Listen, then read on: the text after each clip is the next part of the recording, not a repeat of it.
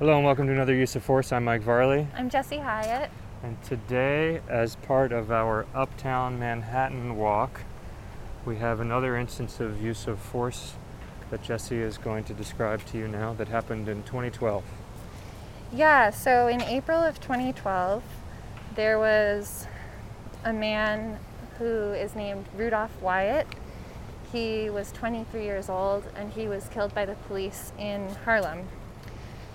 We usually start this off by reading the use of force report from the NYPD document.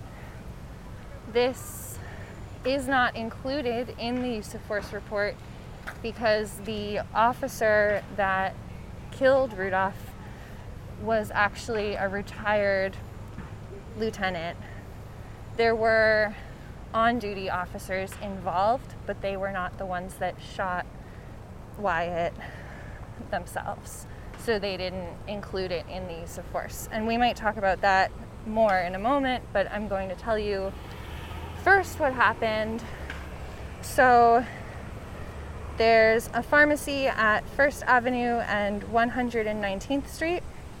Two men entered the pharmacy with their guns pointed around 11 a.m. They asked the customers and the owner and the workers to get on the floor. And then they asked for cash, Oxycontin, and Percocet. The worker gave them about $300 in cash and what they had of the Oxycontin and Percocet, which apparently was not very much. They only had a half bottle of Oxycontin available. And in the news report, it doesn't say how much Percocet was available. The worker was able to press a security button that automatically called the police. There were two officers that were in the area that arrived to the scene at 11:05 so just within a couple minutes. There was also a traffic officer that got the call and arrived at the same time. So the three officers got information at the door as the two men that were robbing the pharmacy came out. The officers were there waiting. The first man complied and they were I guess, about to handcuff him when Wyatt came out and he had his gun pointed. He tried to shoot at the officers, but his gun malfunctioned. They know that he did try to shoot because when they looked at the gun after, it had three bullets that were pushed but they hadn't gone out of the gun. So I guess this gave him enough time to start to try and run away. And as he was crossing First Avenue, the police officers that had responded were shooting at him, and that caught the attention of a retired lieutenant that was in the area he thought that the gunman was shooting at the officers as opposed to the other way around. So he shot Wyatt three times from about 55 feet away, once in the head, and he was pronounced dead at the scene. So, my main takeaways from this like I said earlier, this is not considered something that the NYPD use, needs to write up in their use of force report because the person who actually fired the lethal bullet was not an on duty officer. Right. Personally, I think it should still be listed because it was a retired officer. And the reason that he got involved was because of the on duty officers also firing their weapons. Yeah. I was trying to look up when I was reading about this incident.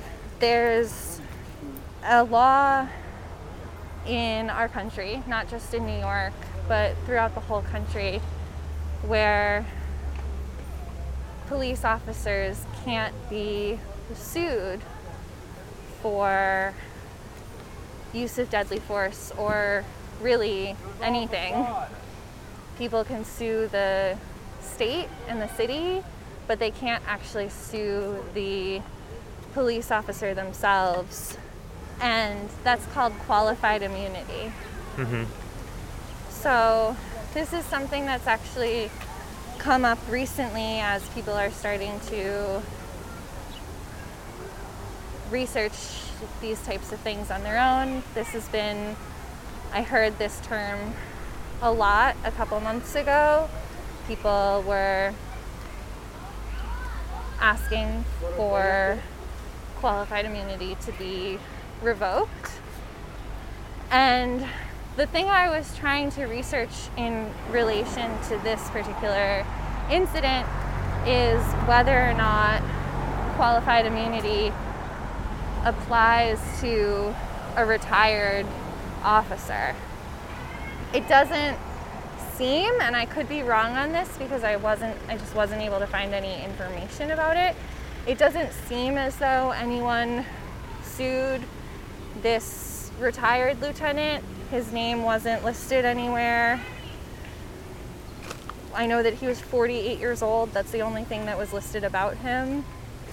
So I don't know. It, it is something I'm curious about. When I when I research it, when I Google it, all the articles that come up are about qualified immunity in general, not Mhm. particularly. I haven't been able to find anything particularly about retired police officers and how that applies. Mm-hmm. So this instance is similar to the one we saw with Scott Cato a couple of weeks ago, as far as pharmacy robbery goes. Yeah, and we talked a bit about the circumstances surrounding prescription drugs in this country and what it is to remove somebody from the chain of prescription drug supplies to the community. This instance is seems more like a one-off than the other one where the where Scott Cato was hitting up the same store multiple times right. and they used a tracker and there was an opportunity to potentially intercept this person without lethal force. In this instance, it is as as written described as a more movie style gunfight situation Right. which maybe you know befits somebody that's 23 years old and is caught up in just a life that's you know movie like and and how far it's gone you know in a bad way you know Yeah, well, you know, we're there's a lot of talk even now as we're living in the pandemic about young people having this uh, immortal idea of themselves. And when I was thinking about this earlier, I was also thinking, imagining a young man, you know, running away from police and he has a gun. And I can imagine how that could potentially go through your head like, I'm untouchable. I'm young, I've gotten away with things in the past, and I'm untouchable, and I can get away with this again. and also if you haven't been presented any opportunities to the contrary to that point in your life you're desperate too you don't have any other recourse you know Yeah, so and it is a young man. I yeah so I the there are a number of articles written about this and not all of them, but most of them talk about this person. They use that term career criminal. Rudolph Wyatt had a criminal history. He was linked to a couple other robberies of pharmacies, and he was also linked to a couple other incidents of gun violence in both Manhattan and in Georgia. But to call someone a career criminal when they're 23 years old seems strange to me, considering the things that we think of as careers don't often happen until you're later, until you're older than 23 years old. Right. Yeah, I mean, it speaks to the idea that rehabilitation for criminals is simply a meaningless word. It's, it doesn't, there's no actual intent to rehab people into functioning citizens. Right. So there is that thread that we've seen previously and will likely see again of drug abuse, prescription drug abuse, and also, you know, black market potentially selling of these drugs. Mm-hmm.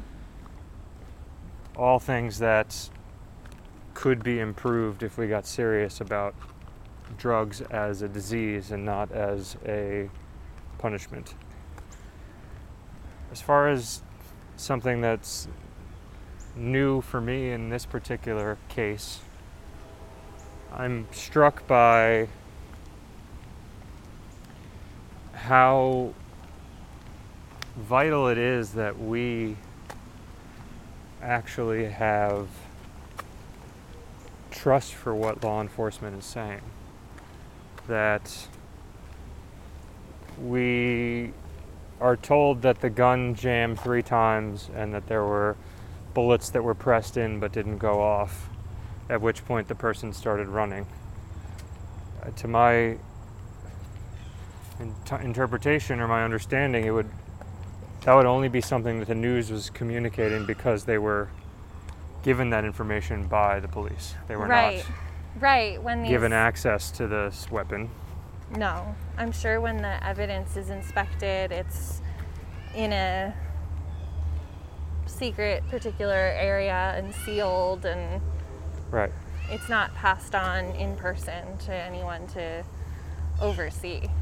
And so we, you know, we have to trust what it is that the police department is saying about this. That these were the actual events as they occurred, that this person intended to shoot the police and, and maybe intended to harm other people in the way of uh, escaping, and that's why they felt the need to shoot at him. Right. And then also, that's why we have this retired officer that came in, and then we have to trust that their intentions were the best. Even even further leap because there's less accountability that we can hold to somebody like that, but also just as much fraternal protection by the police. yeah. And so it it really just underscores to me how important it is that police need to make the effort to demonstrate that they have the high ground morally at all times and are fulfilling the law not in a way that protects them and their best interests, but in a way that protects the society because we have so much trust put in their version of the events. Right. And we don't have a lot of options otherwise at the current moment. And I think that's one thing that we do kind of keep coming back to both in this episode and also in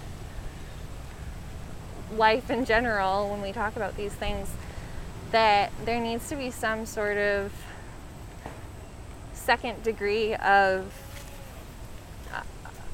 oversight and some kind of accountability from a non-biased party. Yeah, I mean it's it's going to be very difficult in most instances, unless there. I mean, unless there was an organization that's coming in to impartially evaluate crime scenes. I'm not sure. You know, Yeah. The idea is that the police are supposed to be uh, law upholding and behaving in the way that is the best interests of the society. So, I mean, that's where you have instances where family is present and then they can present a different side of things. That's where you feel like there's maybe a bit more dialogue.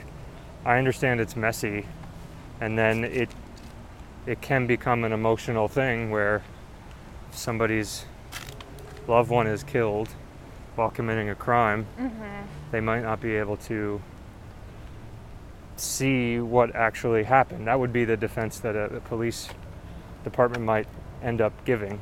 Right. But, you know, th- that's the types of things that come with the job that they have to deal with. And if, if they can demonstrate regularly that they are performing admirably the task of upholding the values the society is deemed worthy, then they'll be questioned less times. But that Right. is not the case of what we currently exist in. Well, I think we're also in a moment in time right now, which it's not the first moment in time that's like this, but society is saying what we think is worthy. I think the police department is in some ways upholding the values that society has told them they want. They're just maybe 60 years behind at following what society tells them they want hmm or only listening to one portion of what society wants.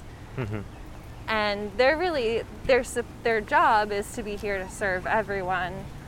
So it's important that people know what they want, and it's also important that they start to listen to everyone and not just the select few that they're currently engaging with. Right. I think there's one more thing in this incident that is worth talking about, and it's just generally the the fact that this retired lieutenant got involved and assumed that he knew exactly what was going on. So they'll stay in family groups. Right. Not so big. And I don't know if I have a really clear thesis on this, but whether that was a retired lieutenant that carries a weapon or any good Samaritan, we'd say, that happens to carry a weapon that wants to get involved, there isn't really a protocol in general for how to intervene when something's going on between other people. I know I find myself on the subway or in a park or in public somewhere seeing people having some kind of disagreement. Sometimes it's between a parent and a child, sometimes it's between two adults. That seems violent, and I wonder what is my role here. And I don't think that, especially someone that used to be a police officer, I don't think that the answer is just walk away and ignore it. It's none of your business. But I also don't think that the answer is kill the person that you think looks like the bad guy. Right. So I don't, it's very nuanced, and every situation would, would be different.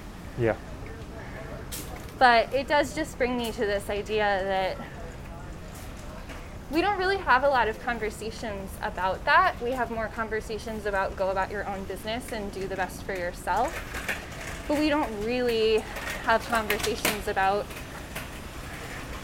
when do I intervene in something that doesn't look great and when is my opinion valid and when is it really not. Yeah. It's hard. It's hard to create. It's hard to have those conversations and not think that people will start creating rules and then hold people to those rules even if the rules are imperfect. Right.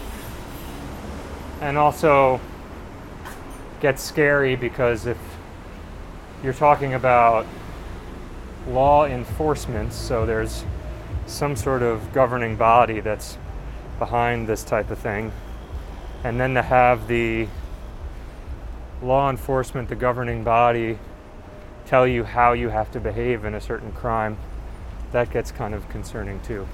Yeah. Yeah. So, but I understand the idea that having a dialogue about what to do in certain situations is would be nice. I would like more guidance. Right.